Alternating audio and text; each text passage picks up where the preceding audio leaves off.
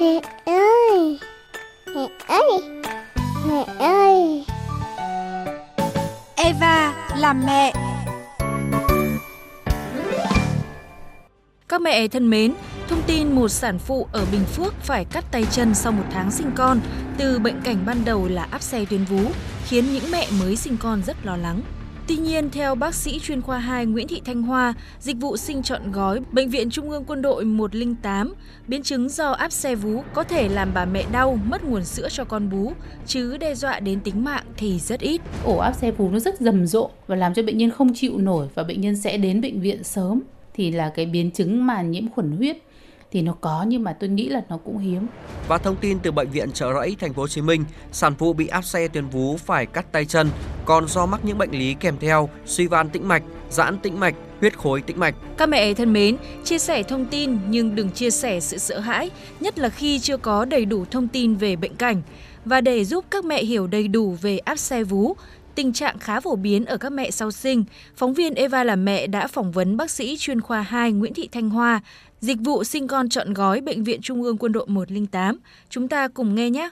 Thưa bác sĩ, áp xe tuyến vú ở phụ nữ sau sinh thì có phổ biến hay không? Và cái tình trạng này thì liên quan như thế nào đến cái việc thực hành nuôi con bằng sữa mẹ? Áp xe tuyến vú của phụ nữ sau sinh cũng khá là thường gặp. Tuy nhiên không phải là phụ nữ nào cứ nuôi con bằng sữa mẹ là có áp xe tuyến vú. Chúng ta thì thường gặp là áp xe tuyến vú ở những cái người mà phụ nữ lần đầu tiên nuôi con. Thế thì cái áp xe vú trên với phụ nữ nuôi con thì phần lớn các nguyên nhân là do tắc tuyến sữa. Đối với phụ nữ sau sinh thì áp xe tuyến vú xuất phát từ cái việc tắc tuyến sữa. Nhưng mà không phải trường hợp tắc nào cũng gây áp xe phải không ạ? Khi mà chúng ta thấy có tắc tia sữa rồi mà thấy cái vùng ngực của chúng ta có sưng nóng đỏ đau cộng với sốt, thậm chí có những người nổi hạch nách ở nách, thì đấy là chúng ta có các triệu chứng của tắc tia sữa đấy ạ. Và lúc đấy thì muốn để không thành áp xe thì các bạn phải day cái bầu sữa đấy ạ. Chúng ta chia cái bầu sữa đấy ra làm 4 phần và chúng ta bắt đầu day để cho các tuyến cái nơi sản xuất sữa nó mềm ra và nó dồn sữa vào các nang sữa ở vùng cuồng núm vú. Sau đấy thì là chúng ta dùng tay nặn vào cái vùng quầng núm vú đấy, dưới áp lực của sữa thì nó sẽ làm thông các tia sữa. Và có một số các bà mẹ thì nghĩ rằng là nếu mà con mình không bú hết thì mình cũng phải tiết kiệm sữa và chúng ta không vắt sữa. Và chính vì cái chuyện mà không vắt sữa như thế thì nó lại làm cho ứ đọng sữa. Cơ chế của tiết sữa là gì? Cứ cỡ khoảng 3 tiếng trùng với cả bữa bú của các em bé thì cơ thể sẽ tự động tiết sữa. Và nếu mà chúng ta mà không vắt bớt sữa đi hoặc em bé không bú hết sữa của mẹ thì bắt đầu ngực cương cứng lên và có các triệu chứng của tắc tia sữa. Với những cái sản phụ đã bị áp xe thì cái việc điều trị có ảnh hưởng đến cái nguồn sữa cho các bé hay không ạ? Và làm thế nào để vẫn duy trì được cái việc nuôi con bằng sữa mẹ, thưa bác sĩ? Khi mà điều trị áp xe vú thì nếu mà chúng ta biết cách thì hoàn toàn không mất sữa. Chúng ta vẫn phải rạch cái khối mổ đấy ra nếu cái khối áp xe đấy nó hóa mổ. Đồng thời thì bệnh nhân vẫn phải vắt sữa ở cả cái bên mà có khối áp xe đấy cũng như là cái bên không áp xe. Các bà mẹ thường là sợ đau dẫn đến cái tình trạng là không dám sờ đến cái vú bên đấy nữa. Thành cái hệ lụy là gì? Cái áp xe đấy nó cũng càng kiểu ứ sữa lại cái vùng áp xe đấy. Thì chính vì vậy là đôi khi gây mất sữa là do là mình không biết cách thôi. Việc tự chữa áp xe tuyến vú bằng những cái mẹo dân gian hoặc là những cái bài thuốc dân gian thì tiềm ẩn nhiều nguy cơ đối với sức khỏe. Bác sĩ có thể phân tích cụ thể hơn ạ? Khi mà đã có các triệu chứng của áp xe rồi, ví dụ như là chúng ta sờ thấy có một khối to ở vùng ngực, có sưng nóng đỏ lên, sưng trông thấy đỏ lên và sờ tay vào thấy nóng đấy. Thế và có sốt rồi thì tôi nghĩ rằng là không khuyến cáo là không nên dùng các bài chữa dân gian nữa. Khi mà chúng tôi có những bệnh nhân đến với chúng tôi bằng cách là đắp cái miếng cao, thế nên là cái vùng đấy là nó lại tăng cái khả năng nhiễm trùng lên, thậm chí là nó hoại tử. Đứng về phương diện lâm sàng thì chúng tôi khuyến cáo là không nên dùng các phương pháp chữa mẹo dân gian tại nhà tại cái thời điểm mà có nhiễm trùng, tức là gì, có sốt này, có sưng nóng đỏ đau tại cái vùng ngực này thì chúng ta phải đi bệnh viện, chứ chúng ta cũng không xoa bóp, cũng không dán cao hoặc là không dán, thậm chí có những vùng quê người ta không dán cao đâu ạ. Người ta dùng cái lá táo ấy, cái lá của quả táo xanh ấy, cái quả táo mình ăn hàng ngày ạ, và người ta giã ra trộn với muối người ta đắp vào. Và nếu mà nó không được vô trùng thì cái vùng đấy nó gây nhiễm khuẩn kinh khủng và cái khả năng mà nhiễm khuẩn huyết ở trên những bệnh nhân đấy rất chi là lớn. Ở nhân đây thì bác sĩ có thể hướng dẫn cái việc thực hành nuôi con bằng sữa mẹ để tránh cái tình trạng viêm tắc gây áp xe ở phụ nữ sau sinh ạ.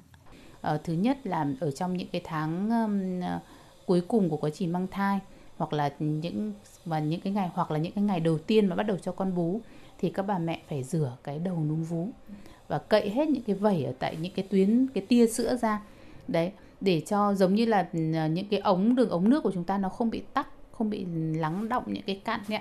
Đấy, sau đấy thì làm quá trình cho con bú thì phải giữ vệ sinh, là trước khi cho con bú chúng ta phải lau rửa bằng nước sạch, và sau khi cho con bú xong thì chúng ta cũng phải lau bằng những cái khăn sạch để cho nó hết những cái sữa ở trên cái núm vú của chúng ta đi.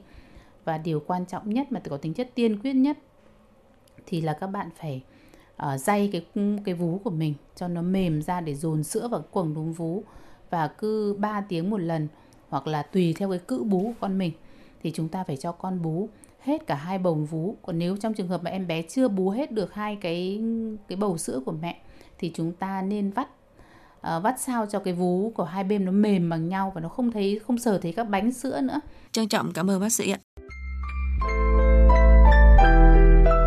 Eva là mẹ. Nghe để hạnh phúc thêm tràn đầy. Nghe để yêu thương thêm trọn vẹn.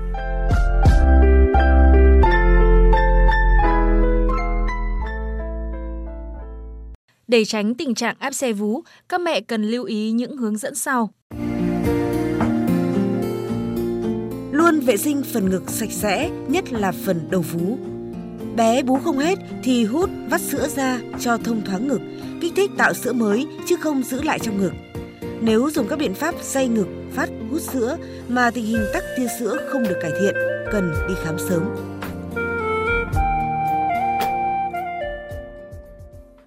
Các mẹ thân mến, những lưu ý quan trọng nhất để tránh áp xe khi nuôi con bằng sữa mẹ đã được Mẹ Tép hệ thống lại cho dễ nhớ. Các mẹ nhớ lưu tâm nhé. Còn bây giờ là thời gian dành cho chuyên mục Shop Mẹ Cốm. Con mời mọi người đến cửa hàng nhà con ạ. Shop Mẹ Cốm. Mẹ Cốm ơi, năm nay phong bao lì xì có gì độc đáo mới lạ không nào? Đúng rồi đấy, 2019 thì phải chất chứ. Bố Tôm Mẹ Tép cứ bình tĩnh, tôi sẽ đáp ứng hết nhu cầu của mọi người ngay. Thì tôi muốn mua một loại để mừng tuổi các cụ thì hoa văn ý nghĩa một chút.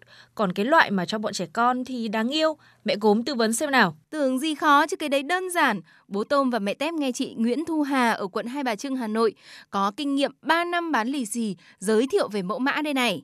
Có rất là nhiều cái mẫu phong bao lì xì màu đỏ, sẽ có những cái câu chúc phúc chẳng hạn, ví dụ như là Tết tài lộc, Tết an lạc, hoặc như năm nay thì có những cái câu dài hơn, ví dụ như là Tết về cặp bánh trưng xanh, cả nhà khéo gói buộc thành mùa xuân. Ngoài màu đỏ ra thì cũng có nhiều cái mẫu lì xì khác, ví dụ như là mẫu lì xì hoa này, mẫu lì xì in hình chim hà các thứ chẳng hạn, in màu tím này, màu vàng này, và in những câu ví dụ như là xuân phú quý, Tết vinh quang thì khá là nhã nhặn. Còn các mẫu lì xì dành riêng cho năm con lợn, năm hợi sẽ in những cái hình có những chú heo rất là ngộ nghĩnh này, có những cái câu ví dụ như là xuân con heo lắm gấu đuổi theo, rồi cười nắc nẻ ăn khỏe lớn nhanh, hoặc là bé tuy lớn nhưng mà vẫn thích lì xì. Thấy chưa, thấy nhiều hàng đa dạng chưa? Hai bố mẹ tha hồ mà chọn nhá.